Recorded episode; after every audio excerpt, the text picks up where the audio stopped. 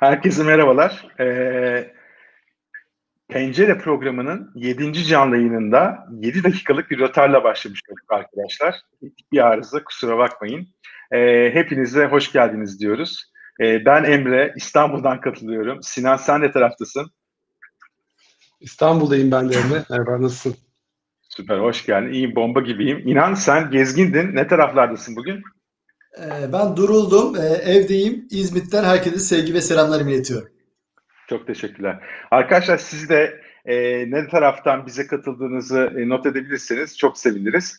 Bizim tabii pencerede yani pencerede bizim büyük bir heyecanımız. E, sizlerle bu heyecanı daha da yüksek yaşıyoruz. E, üç ayımızı doldurduk. E, yılın ilk çeyreğini bitirdik diyelim. Burada tabii çok farklı duygular da barınıyor. Mesela Almanya'dan, yurt dışından, farklı ülkelerden bizi takip eden arkadaşlarımız olduğunu da görüyoruz. Gerçekten e, insan duygulanmadan edemiyor. E, İzmir'den gelenler var, e, Amasya'dan izleyenler var. E, hoş geldiniz, e, sefa verdiniz. Şimdi e, geçmişe baktığımızda, bunu da sohbetini yaptık, sizle paylaşmadan geçemeyeceğim. E, ilk başta ne konuştuk? Umuttan bahsettik. Her şeye rağmen umutla hayata bakabilmekten bahsettik. Hayat boyu öğrenmeden bahsettik. Hatalarımızdan e, öğrenme e, nasıl yapabiliriz? Bunu hayatımıza nasıl kayıt olarak, değer olarak e, e, geri getirebiliriz? Bunları konuştuk. Konfor alanımızın dışına nasıl çıkabiliriz? Bunları konuştuk. Bugünkü konumuz da bayağı zor bir konu aslına bakarsınız. E, nedir bu konu? Aslında insanın bir türlü bitmek bilmeyen bir arayışı var. Bu benim için de geçerli. İşte arkadaşlarım için de geçerli. Hepimiz için geçerli aslında bakarsanız. Birçoğumuz için geçerli. Farkında olalım olmayalım. Hepimiz belki de bu arayış içerisindeyiz. E, yaptığımız işi e, nasıl anlamlı kılabiliriz? E, sorumuz bugünkü sorumuz bu. E, sorunun cevabını net bir şekilde vermek siz de takdir edersiniz ki çok zor. E, hala üzerinde tartışan çok derin insanlar da var. Biz her zamanki gibi tüm samimiyetimizle kendi hayatımızda bunu nasıl uygulamaya çalışıyoruz? Hangi bakış açılarından istifade etmeye çalışıyoruz? Ve buradan kendimize nasıl bir değer yaratmaya çalışıyoruz? Tüm samimiyetimizle bunları paylaşıyor olacağız. E, tabii bu uzun zamandır tartışılan bir husus. Ee, burada biraz önce de belirttiğim gibi çok büyük düşünürler, farklı görüşler belirterek bunu somutlaştırmaya çalışıyorlar. Ama son dönemlerde yıllara baktığımızda çeşitli farklı araştırmaların da bu kavramı biraz daha somutlaştırmaya başladığını görüyoruz. Birçoğumuz da bunları takip ediyoruz. İzninizle ben bizim Azor'da yaptığımız e, o konfor araştırmasından bir e, kuple örnek vermek istiyorum. E, bizim bu araştırmaya başladığımızdan beri ve Türkiye genelinde kurumlarda da yaptığımız araştırmalara baktığımızda e, Türkiye'de çalışan beyaz yaka çalışanların e, e, heyecan alanına çıkması için, konfor dışına çıkışı kolaylaştırmamız için aslında en çok ihtiyaç duydukları husus anlamlı bir iş olarak ön plana çıkıyor. Burada onları heyecanlandıran bir vizyondan bahsediyorlar ve heyecanlandırması için aslında insanlığa değer katan bir anlam arayışında olduklarını da korelasyonlarda belirtiyorlar. E, bunu da hani bir parantez açarak söylemek istiyorum. E, bir de belki şunu eklemek lazım. 2018'deki ortamdan sonra ekonomik krizle beraber kriz ortamlarında bu ihtiyacın daha da arttığını e, takip etme şansımız oldu. Bu da e, enteresan bir vurgu aslına bakarsınız diyeyim. Ve e, hepimizin hayatında e, anlamlandırmaya çalıştığı şu konuyu biraz kendi penceremizden netleştirmeye başlayalım isterseniz. Sinan sen de başlayacağım. E, nedir bu anlam dediğimiz, senin pencerenden baktığımız nedir bu anlam dediğimiz şey ve neden buna ihtiyaç duyuyoruz? Ayrıca e, madem biraz iş hayatından da konuşuyoruz, kurumlar e, yap, yaptığımız işleri daha anlamlı kılabilmek için sence neler yapabilir? Senin pencerenden bunun cevabı nedir? Teşekkür ederim Emre bu güzel giriş için. Ee, herkese bir kez daha iyi akşamlar gerek. Ben de sözlerine başlayayım. Ee, öncelikli olarak bu konuya e, böyle bir seçerken de, konuyu seçtikten sonra üzerinde kafa yorarken de hep takıldığım bir, e, bir ikili kavramla başlamak istiyorum. E, anlam ve amaç. Bu iki kelime aslında birbirine çok yakın gözüken, e, anlam olarak da yine birbirine çok e, özdeşmiş gibi gözüken iki tane kelime ama Temelde baktığımız zaman bir kere anlam ve amaç kelimesinin bir tanımını yaparak başlamak istedim. Ee, biraz sözlük anlamına bakmak istedim ve bana ne ifade ediyor onu anlatmak istedim. Ee, anlam kelimesinin sözlük anlamına baktığımız zaman diyor ki bir eylem, kelime ya da kavramı ifade etme veya iletme şekli anlam. Bu bu tarafta. Amaç ise bu anlam yüklenen eylem ya da kavramların nedenini aslında ortaya koyuyor. Yani aslında e, her ne kadar birbirine yakın gibi gözükse de anlamla amaç birbirini böyle tetikleyen, birbiri içerisine geçmiş iki tane ayrı kavram. E, bu e, konuyu özellikle anlam tarafında, böyle senin de güzel bir şekilde başta bahsettiğin gibi insanoğlunun e, var olduğu günden beri e, ortaya koyduğu, sorguladığı bu anlam konusunu ortaya koyan tam da bunu böyle bir başlık yapmış bir kitap öncelikle ben paylaşmak istiyorum. E, o da e, biliyorsun senin de bu haftaki e, bir postunda bahsettiğin bu Viktor Frankl'ın İnsanın Anlam Arayışı kitabı. Bu kitap e, oldukça kısa ama gerçekten vurgulayıcı ve çok da etkileyici bir kitap.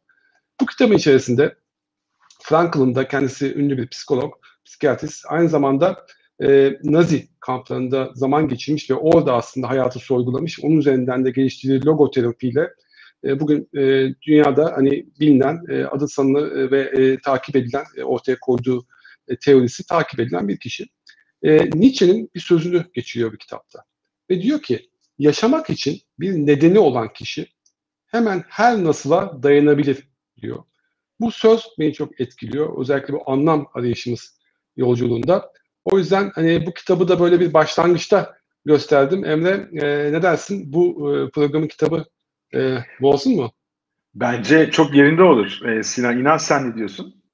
Bence çok yerinde olur.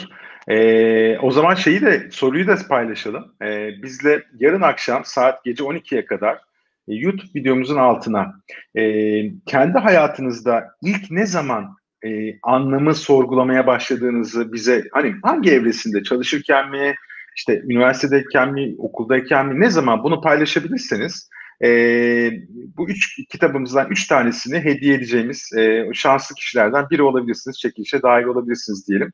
Sinan e, teşekkür ederim bu güzel teklif için. E, lütfen sen devam et sözü. Bugün biraz erken yapalım dedik e, kitap. Evet güzel oldu. Evet. E, şimdi buradan da biraz kendime döneyim. E, baktığımız zaman evet felsefi bir soru. Hayattaki anlamı sorgulama konusu. Biraz tanımını yaptık.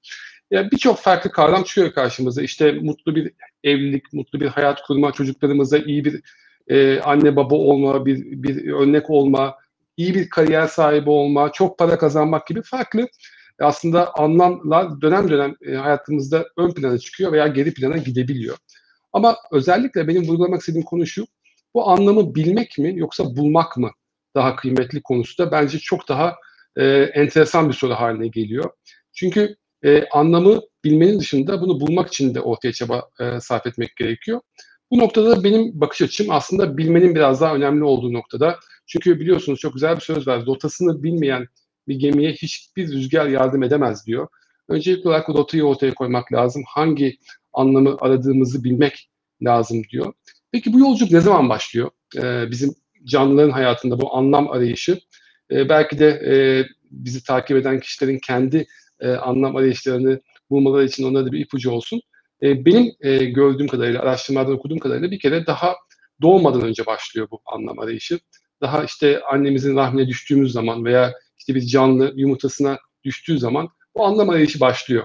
Ve bu anlam arayışı içerisinde ilk anlam arayışı aslında var olmak, yaşamak. Doğduğumuz zaman e, tamamen içgüdüsel olarak, e, tamamen biyolojik motivasyonlarla hayata tutunuyoruz. Nefes alıyoruz, uyuyoruz, besleniyoruz. Biraz daha büyüyünce bu iç motivasyonlar biraz daha ön plana çıkmaya başlıyor. Özellikle çocuklarda bu her şeyi sorgulama, e, gördüğü bir oyuncağın veya işte babasının, annesinin bir, e, bir eşyasının nasıl çalıştığı, nasıl e, ses çıkarttığı, nasıl bozulabileceği gibi konularda o bitmek bilmeyen merak, bitmek bilmeyen anlam arayışı, o neden sorusu baktığınız zaman bu anlam arayışının çocuklarla beraber özellikle bu iç motivasyonla beraber ne kadar tepede olduğunu gösteriyor. Fakat büyüdükçe özellikle eğitim hayatıyla beraber bu dışsal motivasyonlar, bu havuç e, ve ödül ve işte sopa hikayeleri hayatımıza girdikçe bu iç motivasyonu birazcık daha azaldığı, anlam arayışını biraz daha az sorgulamaya başladığımız, neden sorusunu biraz daha az sormaya başladığımız bir döneme giriyoruz. Burada özellikle benim vurgulamak istediğim e, bizim kendi yolculuğumuzda da iç motivasyon önemi, bu neden sorusunu anlam arayışının önemi. Aynı zamanda bunu biraz da kurumlara döndürdüğüm zaman da e, kurumların da özellikle hem insanlara, çalışanlara sunduğu iş ortamlarında, iş fırsatlarında o anlam bulma ve buldurma konusunda odaklanması gerekliliği ve buna yatırım yapması gerekliliği. E, bunun için de e, nasıl yaparlar diye soracak olursam öyle bir toparlayayım yavaş yavaş. E, kurumların aslında temelde ortaya koyacakları temel soru bence e, başarının tanımını yapmak. E, başarının tanımını yapabilen firmalar e, önümüzdeki dönem için ortaya düzgün vizyonlar, düzgün misyonlar ve düzgün değerler koyabiliyorlar benim gördüğüm. Ve bu değerleri aslında çalışanlar aktarabilen firmalarda bu anlamı onlara buldurabiliyorlar. Bu zaman işte hem verimlilik artıyor hem de bağlılık artıyor. Fakat özellikle içerisinde bulunduğumuz dönemi de düşünecek olursak e, biraz o ofislerden uzak çalıştığımız, evlerden uzaktan çalıştığımız dönemlerde bu misyonların, vizyonların veya işte değerlerin e, duvarlara yazılı olması, ofislerde, kağıtlarda yazılı olması da çok anlamlı olmayabiliyor. O yüzden çok sevdiğim bir söz var. Bir şirketimizin insan kaynakları lideri söylemişti yaptığımız bir sohbette. Bu dönem e, değerleri, misyonu, vizyonu kalplere yazmanın zamanı. Çünkü kalplere yazılan anlam kaybolmuyor. Hep bizimle beraber e, taşıyoruz. O yüzden kurumlara da düşen bu dönemde bu anlamı çalışanların kalplerine yazmak diye bir girizgah yapayım Emre. Teşekkür ederim soru için. Çok teşekkürler Sinan. Ee, İnan sen ne diyorsun? Ee, nasıl yorumluyorsun? Senin pencerenden anlamı nedir bu ve ihtiyaç neden ihtiyaç duyuyoruz bu anlama? Aynı zamanda kurumlara e, baktığımızda senin yorumların nasıl olacak? Çok teşekkürler e, sevgili Emre. Yani Sinan çok güzel bir girizgah yaptı. E, birbiri içine giren o iki kavramı, anlamı ve gayeyi, amacı çok güzel anlattı. Bu iki kavram birbirinden çok ayırt etmenin kendi penceremden çok mümkün olmadığını düşünüyorum. İnsanların bir şekilde anlam arama ihtiyacının da e, genel olarak iz bırakma ihtiyacı ile örtüştüğünü düşünüyorum. Yani insan bir şekilde yaşamda bir iz bırakmak istiyor. E, buna baktığınız zaman genetik olarak insanın temel içgüdülerinden, temel güdülerinden bir tanesi üremek. Bunun nedeni de kendi genetiğini bir şekilde aktarmak ve sonraki nesillerde kendi genetiğinin var olmasını sağlamak. Yani insanoğlu e, farkında olmadan veya bilinç altında çok böyle günlük koşturmacanın arasında dahi aslında geçici bir varlık olduğunu biliyor. E, baktığınız zaman dünya üzerine 107 milyar insan gelmiş geçmiş. Biz onlardan sadece bir tanesiyiz ve şu anki sıramızda yaşıyoruz. E, her e, iki, her dakikada 250 yeni insan doğuyor. Ee, şimdi her bir insan da bizim gibi kendisini dünyanın merkezinde sanıyor. Ama halbuki insan bilinç altında bence bilinç altında geçici olduğunu biliyor ve bu yaşadığı e, kısa zaman dilimindeki dünyanın var olduğu veya insanlığın var olduğu zaman dilimine göre çok kısa bir zamanda yaşıyoruz. İz bırakmak istiyor. İnsanın anlam arayışının iz bırakma ihtiyacıyla çok paralel olduğunu düşünüyorum. Şimdi bu iz bırakma ihtiyacını bazı kimseler ünlü olmak istiyor. Kimileri e, terfi alıp yükselerek bir şekilde bunu gerçekleştirmek istiyor. Kimisi e, hayvanlara sahip çıkmak istiyor. Kimisi e, doğayı var etmeye çalışıyor. Ama bütün bunların her birinin arkasında insan bu yaşadığı süre zarfında iz bırakmak istiyor. E, burada da e, bir söz var. E, onu okumak istiyorum. Osho'nun bir sözü. E, yaşam kendi içinde anlamlı değildir boş bir boş bir tuval gibidir. Yaşa anlamın yaşamın içinde yaratılması gerekir. Anlam önceden verilmez. Sana özgürlük verilir, yaratıcılık verilir, sana yaşam verilir. Anlam yaratmak için gerekli olan her şey verilir. Anlamı oluşturan temel unsurların hepsi verilir ama anlam verilmez. Anlamı sen yaratmak zorundasın. Tuval üzerine kendi resmini kendin yapmak zorundasın diyor. Bütün bunlar var. Herkes de kendi resmini kendisi yapıyor ve kendi iz bırakma e, yolu farklı. E, burada tabii ki insan anlam arayışında yine Maslow'un e, ihtiyaçlar piramidiyle çok bağlantılı olduğunu düşünüyorum. Biraz oraya Sinan da girizgah yaptı ama insanın birinci seviyede bir takım fizyolojik ihtiyaçları var. Açlığını, susuzluğunu gidermek gibi. Onu giderdikten sonra bir barınak, bir sıcak yuvaya ihtiyaç duyuyor. Daha sonra sevilmeye ihtiyacı var. Eşi, dostu, arkadaşları tarafından. Ondan sonra sayılma basamağı geliyor ki işte bizim gibi beyaz yakalıların olduğu genelde kısım burası. Şimdi e, insan bu nedenden dolayı birinci seviyedeyken veya ikinci seviyedeyken e, hayatın anlamını çok fazla sorgulamaya fırsat bulmuyor. Sonuçta insan açken veya geçim derdindeyken ben bu hayata niye geldim, nasıl anlamlı bir iş yapalım bunu sormuyorsunuz. Sonuçta iş arayıp bir şekilde bir işe girip geçiminizi sağlamak istiyorsunuz. E, bu adımları tamamladıktan sonra dördüncü işte beş adım kendini keşfetme. Bu adımlar aslında insanın hayatının anlamını sorguladığı e, ve doğru şeyler yapıyor muyum e, diyerek kendini bir şekilde döndüğü dönemler olduğunu düşünüyorum. E, şimdi burada senin e, sorunun ikinci parçası kurumlar ne yapabilir? İnsanların anlamlı bir işe sahip olması noktasında. Şimdi bu zamana kadar çok felsefik şeylerden konuştuk, duygusal şeylerden konuştuk ve çok böyle matematik olmayan şeylerden konuştuk ama kurumlara baktığınız zaman da kurumlarda mekanik yapılar. Bu nedenle insana bir şekilde anlamlı iş verebilmek aslında kolay bir iş değil. Ama bunun bir takım metodolojileri de var. E, öncelikle e, kurumların özellikle yöneticilerin kendi yaptıkları e, işlerin anlamını çalışanlarına aktarıyor olması gerekiyor. Ne demek? Amacı ne? Ben bir iş yapıyorum. Neye hizmet ediyor büyük resimde bu yaptığım iş? Örnek vermek gerekirse. Muhasebe biriminin yaptığı önemli işlerden bir tanesi mutabakat sağlamak. Yani ben müşterime ne sattım, ne tahsil ettim, arada eksiklik var mı? Baktığınız zaman e, eksik, daha doğrusu angarya sayılabilecek bir iş, sıkıcı olabilecek bir iş. Ama bu o kadar kritik bir iş ki şirketin nakit akışı için son derece önemli. Ve şirketlerin batmasındaki temel neden karlılık, düşük karlılık veya düşük satış değil nakitini iyi yönetememek. Sen bir şekilde mutabakatı zamanında yapıp e, kendi alacaklarını doğru yönetebilirsen muhasebe çalışanı olarak şirketin senin sayende bir şekilde bu şartları döner. Bu bağı iyi kurmak gerektiğini düşünüyorum. Bunu bir şekilde anlatabilen şirketlerin ve yöneticilerin kendi çalışanların işlerini daha anlamlı kıldığını düşünüyorum. Burada da dengeli scorecard, dengeli hedef kartı, balance scorecard diye bir metodoloji var. Şirketin stratejisine, bunları tutturmak için hedefleri ne, bu hedefleri tutturmak için çalışanlar olarak ben hangi hedefleri tutturmalıyım? Yani çalışanlar aldıkları her hedef ile stratejideki hangi maddeye dokunduklarını biliyorlar. Ve kurum içindeki yatay ve dikey iletişim mekanizmalarıyla bunu sürekli hissediyorlar.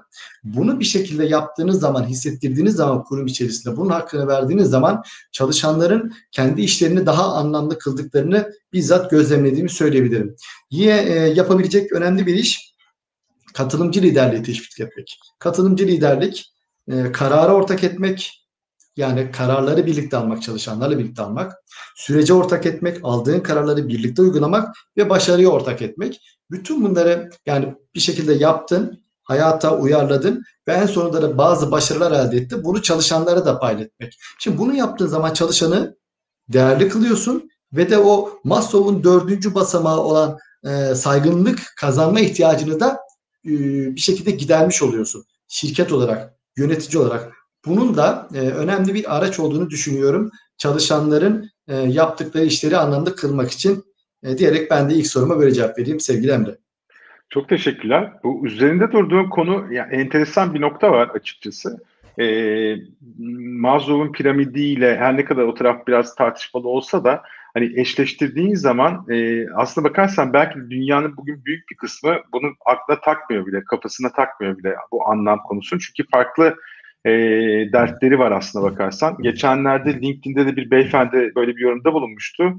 E, ülkemiz için de geçerli bu aslında. Yani biz bunu konuşan belki şanslı azınlıktanız tarzında bir yorum vardı. Bu güzel bir bakış açısı oldu açıkçası. E, teşekkür ediyorum bu noktada. Bir de e, söylediğiniz konular, kurumlardan bahsederken Peter Drucker'ın bir ünlü sözü var. Aklıma o geldi. E, onu da söylemeden geçemeyeceğim. Peter Drucker der ki, e, kurumların kar etmesi e, hava solumak gibidir. Nefes alıp vermek gibidir. Yani her insan nasıl oksijene ihtiyaç duyuyorsa kurumlar da kar etmeye ihtiyaç duyar. E, kar edemediğinde yani insan hava alıp veremediğinde oyun dışı kalır. Kurumlar içinde bu geçerlidir ama bir insanın e, hayata gelmesinin tek amacın yani hayata gelmesindeki tek amacın nefes alıp vermek olduğunu düşünmek yanlışsa kurumların da tek amacının kar etmek olduğunu düşünmek gerçekten aynı basitlikte bir yanlıştır. Ve basit indirgerek biraz da böyle yerdiği bir konu. Güzel bir nokta bu. E, bunu konuşmuş olalım ama şu da bir gerçek. Siz de yaşıyorsunuzdur bunu. Bazen birçok şey acaba fazla şey mi bekliyoruz diyorum kurumlardan. Ee, biraz bireyler olarak da bu tarafı aksiyon almamız gerekmiyor mu tarzında bir şeyim var. E, kafama takılan bir soru. Bu noktada şunu sorayım. E, yine sana devam edelim. Bireylere yani bizlere hiçbir e, şey düşmüyor mu? Görev düşmüyor mu bu anlamı yaratmak açısından? Yaptığımız işi daha anlamlı kılabilmek açısından? E, neler yapabiliriz sence? Kesinlikle düşüyor. Düştüğünü düşünüyorum e, sevgili Emre. Hatta kurumlardan daha fazla iş düştüğünü düşünüyorum. E, bireylerin üzerine. E, yaptığı işi anlamlı kılmak için. E, yani bunu yapması için işte kişinin kendisi tanıması tabii ki ilk adım. Burada da işte ünlü Japon felsefesi Ikigai yine bize bir rehber olabilir. Şöyle diyor Ikigai. Sonuçta sevdiğin işi bul. Bir daireci sevdiğin işi bul. Hangi konuda çok iyisin, iyi yapıyorsun? Onu çiz, onu bul. Ee, dünyanın neye ihtiyacı var? Yani sen bunu yaparak kimlere dokunabiliyorsun? Nasıl bir iz bırakabiliyorsun? Onu koy. Neye ihtiyaç duyuyor çevrendeki insanlar veya dünya? Ve son faktör ise e, neden para kazanabilirsin? Bu dört tane faktörün kesişim noktasında veya alanında yaptığın iş aslında senin en anlamlı işin oluyor. En doyuma ulaştığın işin oluyor. Hatta e, iş dahi olmuyor senin için bir şekilde. Yani hayatta doyuma ulaştığın, tatmine ulaştığın önemli bir araç oluyor. Bunun karşılığında para kazanmış oluyorsun. İşte o zaman e, stresi dahi yaşamıyorsun. E, burada e, bunun da ötesinde insanın kendi değerlerinin farkında olması ve kendi değerleri ile uyuşan bir iş veya kurum seçmesi çok önemli. Değerler ne demek? İnsanın e, yokluğunda rahatsızlık hissettiği bir takım kavramlar vardır. İşte dürüstlük gibi, adalet gibi, mizah gibi de olabilir. Mesela benim en çok bir değerler testi yapmıştım. İlk beşte mizah var. Yani ben çalıştığım ortamda gülebilmeliyim arkadaş. Yani işi ciddiye almakla işi ciddi yapmak benim için e, farklı şeylerdir. Yani ben işi ciddi alırım ama ben gülerim yeri geldiği zaman ve o mizah da benim için çok önemlidir mesela. Çalıştığım ortamda iş arkadaşında. Eğer ki kurumun buna bir şekilde tahammülü yoksa ben orada durmam mesela. Benim için önemli bir şey. Bir şekilde ben bunu biliyorum ve bu herkese göre değişir. Bir söz vardır. Değerler e, insanın ruhunun parmak izi gibidir der. Yani herkesin değeri farklıdır. Bunu bir şekilde keşfetmek gerekiyor ve kendi değerlerinle paralel bir kurumda veya işte çalışmak gerekiyor. Bu da kişiye düşen önemli bir iş. E, ve e, işte bu Maslow'un e, dördüncü aşamasına dedik ya saygınlığa bir şekilde dokunmalı diye. Burada da yine çalışanlara göre önemli bir görev düşüyor. Bunu biraz ikinci plana e, atanların olduğunu düşünüyorum. Kariyerde bir kural vardır. Bunu belki farklı ortamlarda da benden duymuş olabilirsiniz. Yaptığını sat, sattığını yap. Ne demek bu? Bir şekilde sen yaptığın iyi işleri de çıkıp uygun yerde, uygun dille, uygun zamanda anlatıyor olman gerekiyor. Ki yaptığın işte anlamlı bulabilsin. Yani sen kendi yaptığın şeyi çok önemli buluyorsun, çok başarılı buluyorsun. Çok öyle de olabilir. Ama bu şekilde e, buna verdiğin efor kadar bunları anlatmak konusunda da gayret içinde değilsen bir şekilde yaptığın iş yarım kalıyor ve anlamını tam doldurmuyor. Senin yaptığın iş bir şekilde insanlar tarafından karşılık bulduğu zaman tam böyle anlamını karşılıyor. Bu anlamda insanların yaptığı işleri doğru zamanda, doğru dilde, doğru zamanda, doğru kişilere aktarmasının çok önemli olduğunu düşünüyorum. Ee, buradaki e, diğer noktalardan bir tanesi de e, şimdi o kadar yoğun bir tempoda çalışıyoruz ki e, işte 45 saat teorik e, ama biz fazla mesailer, yol düşüyordu bu derken hayatımızın önemli bir zamanı yol şeyde geçiyor, işte geçiyor. Ve oturup ya ben ne iş yapıyorum? Bu iş gerçekten anlamlı mı? E, neye hizmet ediyor bu yaptığım iş? Böyle bir filtreden geçilmeye çok fırsat bulmuyoruz. Bence belirli dönemlerde yaptığımız işleri adım adım yazıp ben bu işlere ne kadar efor sarf ediyorum ve gerçekten gerekli mi diyerek bir filtreden geçirmek gerekiyor.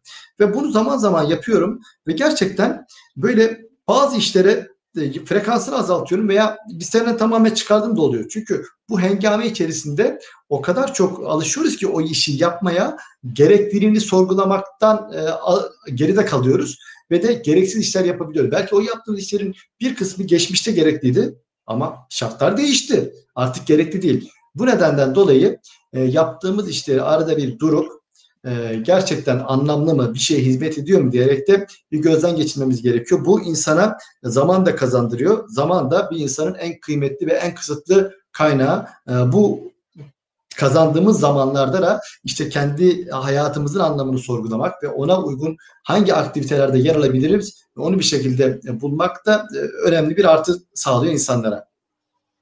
Çok teşekkürler e, İnan. E, bu arada İnan'ın yorumları üzerine şöyle bir hatırlatmada bulunmak istiyorum. E, kitabımız, bu seferki kitabımız, hediyemiz insanın anlam arayışı olacak. E, bu işin klasiklerinden. E, anlamlı bir kitap. E, belki de birçoğumuzun hayatında okuduğu en böyle etkileyici kitaplardan biri olabilir. En azından ben de ilk sıralarda diyebilirim.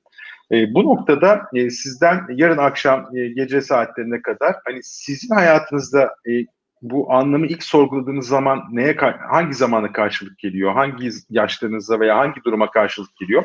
Bunu yorumlarda bize paylaşabilirsiniz. E, sizler de e, kitabımızı kazanan 3 kişiden biri olma şansına ulaşabilirsiniz. Artı Sorularınızı da bekliyoruz arkadaşlar. E, çünkü en sonda e, vakit el verdikçe sizin sorularınıza yanıt vermeye özen göstereceğiz. Olmadı sonrasında sizlere ulaşarak en azından o cevaplara küçük de olsa e, bir dokunuş e, yapmaya çalışacağız diyelim. Ve e, aynı soruda topu Sinan'a verelim. Sinan sen ne diyorsun? Bireylere hiç mi göre düşmüyor? Bireyler olarak biz neler yapabiliriz yaptığımız işi daha anlamlı kılmak için? E, teşekkürler Emre. E, dilersen e, İnan çok güzel özetledi. İnan'ın sonda bıraktığı yerden alayım. Çünkü gerçekten bana da e, bir şey hatırlattı. O zaman zaman durup bir fotoğraf çekmemiz gerekiyor dedi. Yaptığımız işleri bir bakmak, anlamlandırmak gerekiyor dedi. Ben bunu hep bir aynaya bakmak metaforuyla anlatıyorum. Zaman zaman aynaya bakmak gerekiyor. Ve aynaya bakıp bir gördüğümüz resimden memnun muyuz? E, gerçekten de bu olmak istediğimiz kişi mi noktasında böyle kendimize bir muhasebe o noktada. Ama bu biraz geçmişe dönük. Yani geçmişe dönük bu e, resme bakacağız, fotoğrafa bakacağız, aynaya bakacağız. Neyse bunun karşılığı.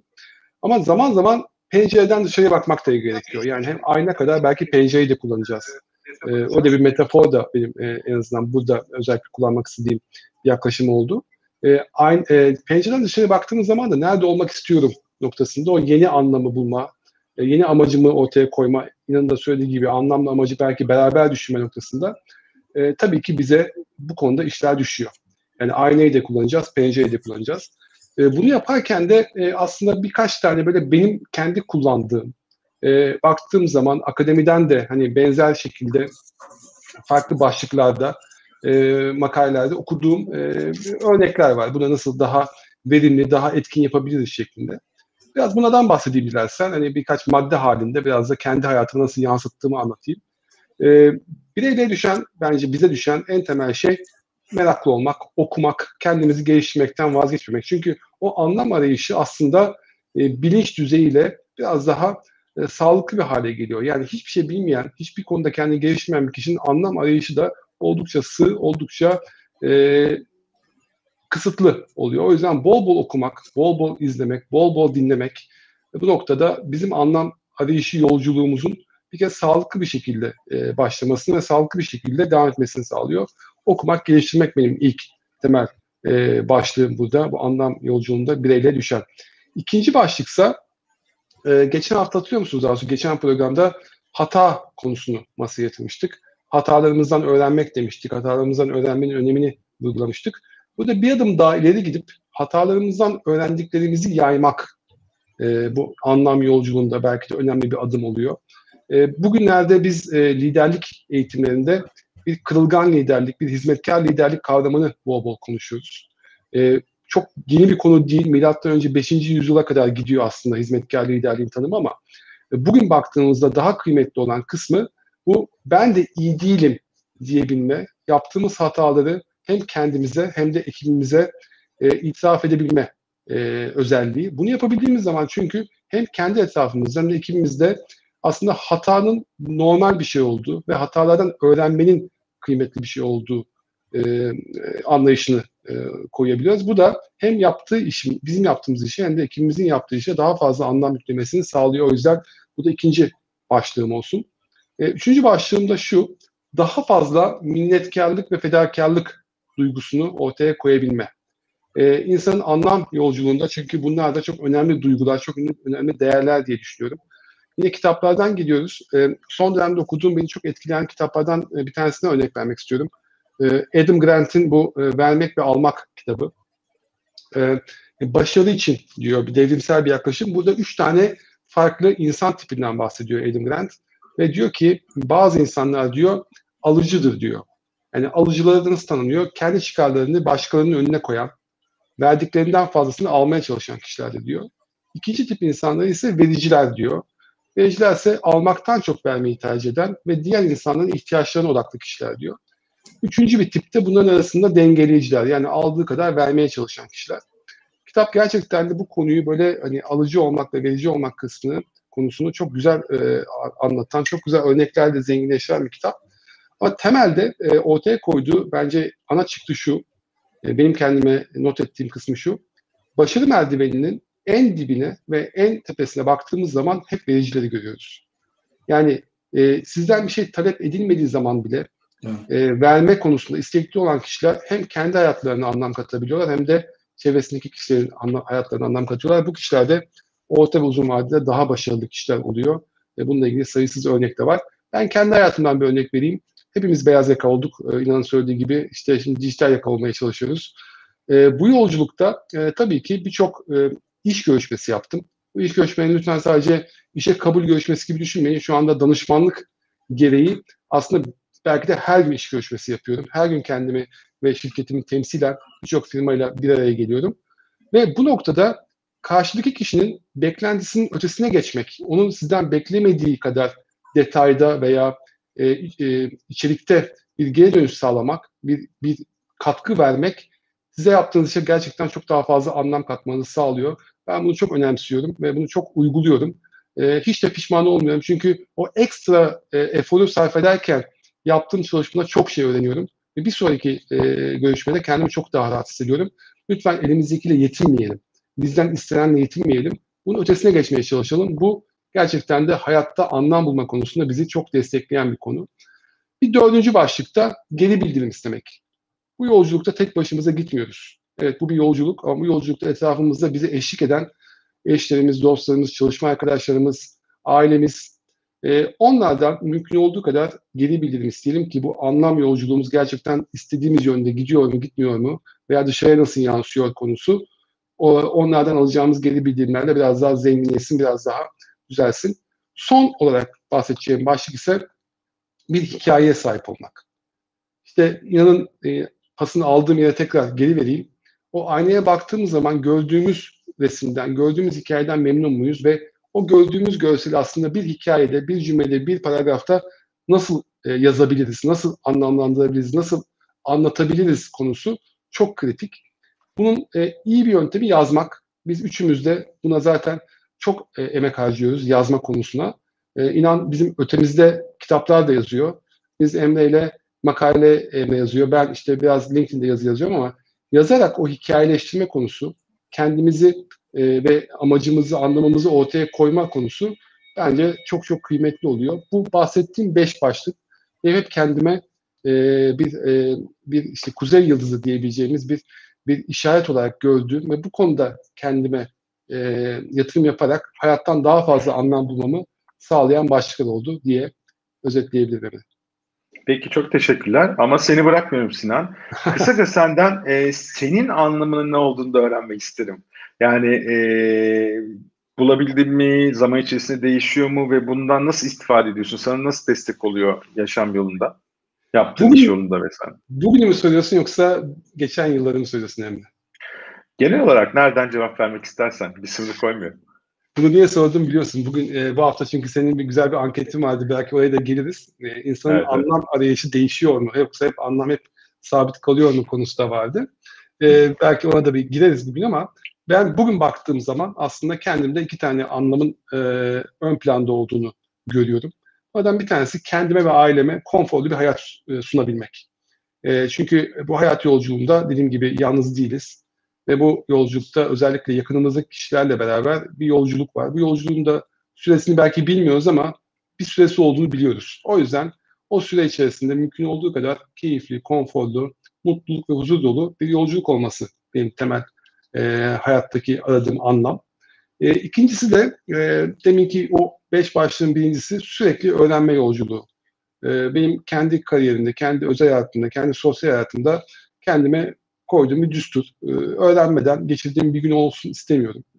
E, öğrenmeden e, geçirdiğim yıllar olsun e, istemiyorum. O yüzden sürekli kendime ne katabilirim, ne öğrenebilirim noktasında farklı arayışlar içerisindeyim. Buna yönelik okuyorum, yazıyorum, e, dinliyorum. O noktada bu e, kendini geliştirme yolculuğu da e, paylaşabileceğim ikinci anlam başlığı diyebilirim. E, bunların nasıl özetledim dersen bir cümle içerisinde o da e, daha önce de bir kez bir soruya cevap verirken kullandığım bir cümleyle olsun. Her gece yat, yatağa, yastığa kafamı huzur içerisinde koyabilmek. Sonrasında da her sabah tekrar iç motivasyonumu e, kullanarak yataktan büyük bir e, enerjiyle kalkabilmek. E, bu benim herhalde hayattaki en temel anlam arayışım. E, bunu da sağlamaya çalışıyorum. Çok teşekkür ederim içten cevapların için. E, inan sen ne dersin? Senin bir anlamın, bulabildiğin bir anlam var mı? Netleştirebildiğin bir anlam hayatında ve bundan nasıl istifade ediyorsun? Yani sana nasıl bir fayda sağlıyor?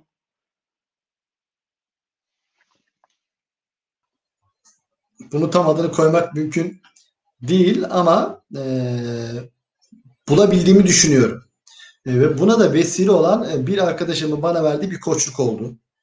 E, koçluk benim çok değer verdiğim bir sistematik. Yani koç olan kişi doğru sorularla bir takım aslında şeyleri farkına varmanı sağlıyor. Hayatın anlamı nedir, amacı nedir diyerek bir koçluk seansının sonunda hayatımın amacını şöyle sonuçlandırdım ve bu bana çok büyük bir rahatlama getirdi. Üretmek ve fayda sağlamak.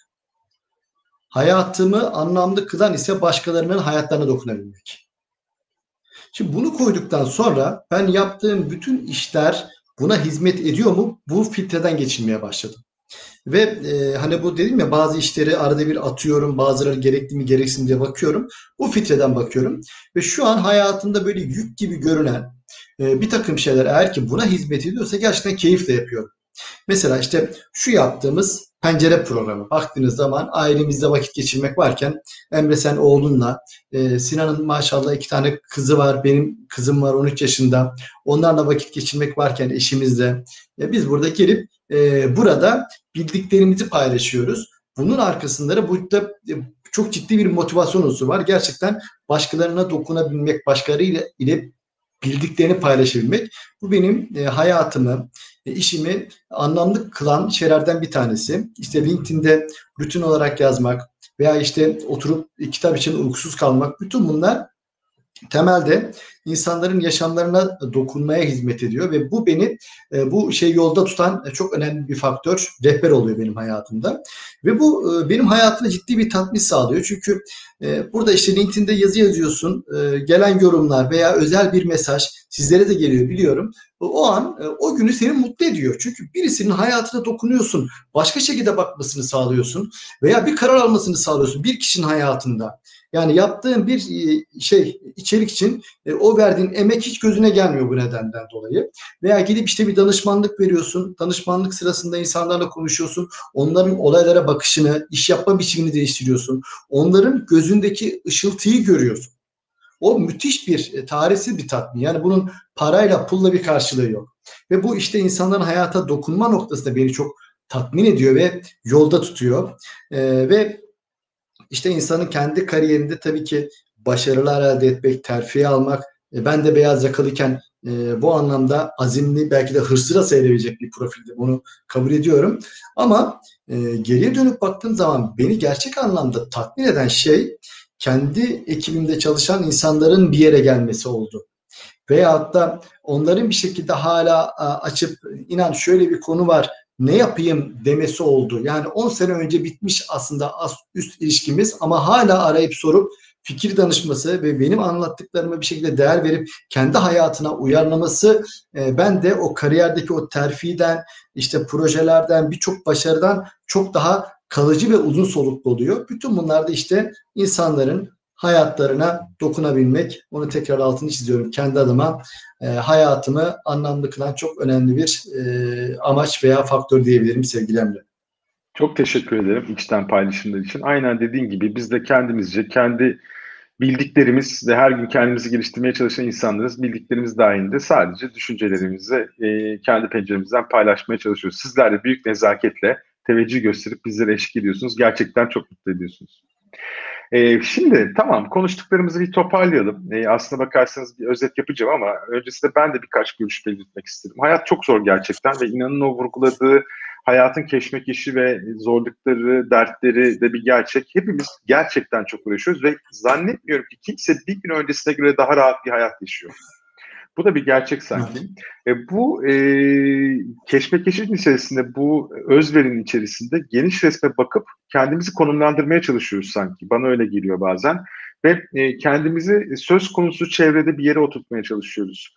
Oturttuğumuz yer e, sadece insanın işine bir anlam katmıyor. Kendisine de anlam katıyor aslında sizin de üzerinizde durduğunuz için. Çünkü e, durduğunuz gibi hayatımızın büyük bir kısmını ister istemez işe harcıyoruz. Enerjimizin büyük bir kısmını oraya harcıyoruz.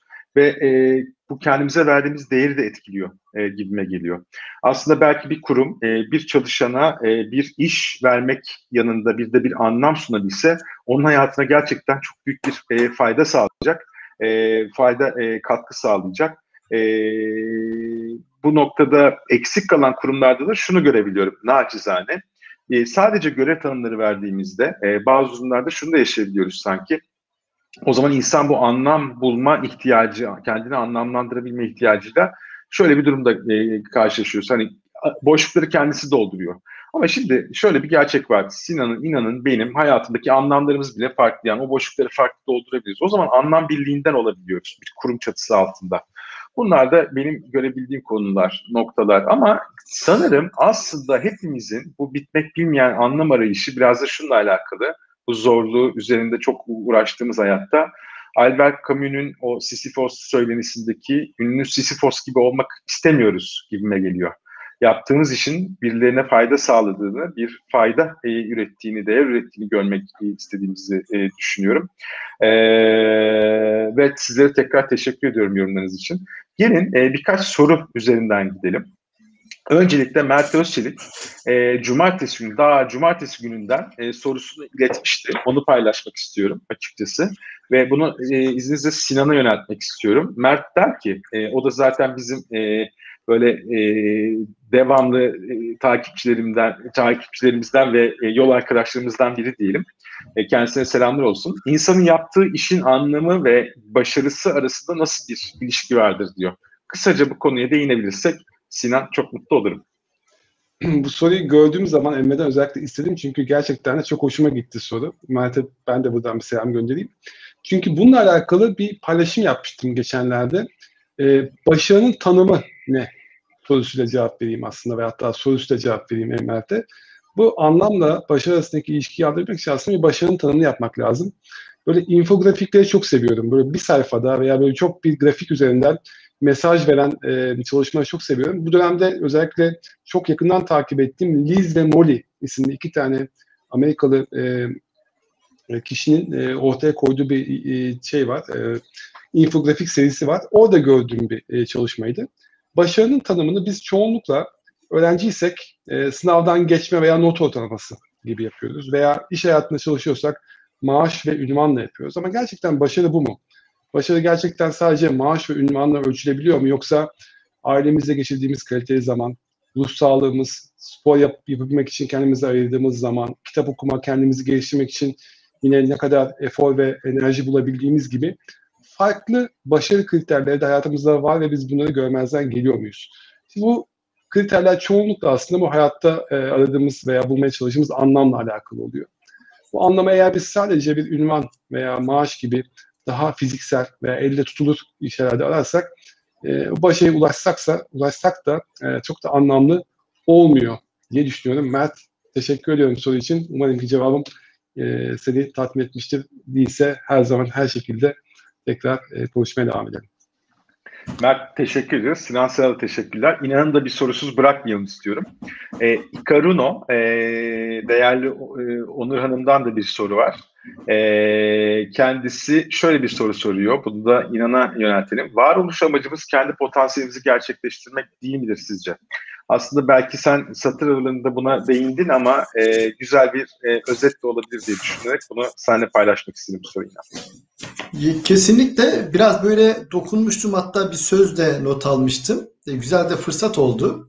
Robin Sharma aslında çok güzel vermiş e, bunun cevabını. Yaşamın en temel hedefini potansiyelinin zirvesine erişmek, başkalarına hizmet etmek, başkalarının yaşamında fark yaratmak, kendinden daha önemli şeyler için yaşamak olarak belirle diyor. Tam da burada bahsedildiği gibi bir şekilde potansiyelini kullanarak insanların hayatlarına dokunabilmek, iz bırakabilmek. Aslında hayat amacını ve hayatın anlamını bu şekilde anlatmış. E, bu nedenle bu yoruma kesinlikle ben de katılıyorum. İnsan elindekilerle, yetkinlikleriyle, yapabilecekleriyle en iyisini yapmaya çalışıp insanlara, insanlığa, doğaya, dünyaya e, fayda ve katkı sağlaması gerekiyor. Gerçekten anlamlı bir hayat e, sürebilmesi için. Çok teşekkürler. Ee, Onur sorunuz için teşekkürler. İnan Bey size de cevabınız için teşekkür ederim. Ee, arkadaşlar artık e, yavaş yavaş kapatalım e, düşüncesindeyim e, açıkçası. E, tüm e, bize bu yolculukta eşlik eden arkadaşlarımıza da selamlar olsun. Burada kısa bir özet geçmek isterim. Bugün aslına bakarsanız belki en zorlu konulardan birini konuştuk. Hassas bir konu çünkü. Bu bir gerçek. E, neydi konumuz? E, yaptığım işi nasıl anlamlı kılabilirim? Burada tabii ister istemez hayata da değindik. E, bunun e, düşünürleri var, bunun üzerine kafa yoran birçok insan var. Biz sadece ne yaptık? Samimi şekilde biz bunu hayatımıza nasıl entegre etmeye çalışıyoruz? Neler yapmaya çalışıyoruz? Kaldı ki bugün de aramızda konuştuk. Ee, sık sık da hayatımızdaki belki anlam değişebiliyor olabilir. Bazı parçaları değişiyor olabilir. Bu göreceli ve kişiye öznel konu. Diğer yandan benim bugünkü sohbette ilgimi çeken bazı e, şeyler oldu. Kısaca onun üzerinden geçmek istiyorum. Aslında bakarsanız nelerden konuştuk. Sinan amaç ve anlamın ayrımını yaptı. Bence önemli bir e, noktaydı bu. E, İnan da bunun üzerine anlamı şöyle tanımladı. İz bırakma ihtiyacı dedi aslına bakarsanız içten içe güzel bir tanım oldu. Bence hepimizi kendimize dair bir şey bulabiliyoruz. İz bırakmak istediğimiz alanlar farklılaşabiliyor belki ama sonuçta sanki oraya gidiyor olabilir bilemiyorum. Bunun bir formülü yok. Ee, sadece bir zihin egzersizi. Sonrasında bireysel tarafta kurumların neler yapabileceğini tartıştık. Birey, bireylere de bir görev düştüğünü konuştuk. Burada e, aklımda kalan konulardan biri inanın Ikigai yaklaşımı vurgulaması oldu. E, Sinan'ın da merak ve okurarak kendimizi geliştirmemiz durumunda daha geniş bir anlamı veya daha e, köklü bir yaklaşımda bu konuyu değerlendirebileceğimizi vurgulaması e, e, benim aklımda kalan unsurlardan oldu. E, açıkçası e, bu konu öyle bir konu ki yani herhalde hiç bitmeyecek bu konudaki arayışı insanlığın. E, çocuklarımız da belki bunu tartışacak. E, e, ve bunun gerçekten bir doğrusu yok. Yani bunun farklı bakış açıları var, farklı değerlendiren insanlar var. Biz de bugün sadece bir e, düşünme egzersizi yapmaya çalıştık. Ama bunu konuşurken şunu da e, söylemeden geçemeyeceğim. E, bunu arkadaşlar aramızda da konuştuk. E, bugünkü soruyu aslında şey yaparken aramızda. Hani dedik ya e, kendi hayatımızda anlamı ilk sorguladığımız zaman hangi zamana karşılık geliyor? Burada da üç tane kitap hediyemiz olacak onu hatırladım. Perşembe akşamına kadar yorumlarınızı yazarsanız e, kazanan üç kişiden biri siz olabilirsiniz. Burada keşke diyorum bazen. Yani üniversite okuduk, lise okuduk, e, hepimiz farklı eğitimler aldık. Bu aldığımız teknik eğitimlerin yanında keşke bu gibi konuları da düşündüren bir sistemimiz olsa ve biz daha erken bu konulara biraz daha kafa yorsak, kendimizi tanımaya çalışsak ve kendimizi o hayatta konumlandırmaya çalışsak acaba daha farklı olur mu e, konusunda kendi içimizde e, sorduk açıkçası. E, bugünkü eşliğiniz için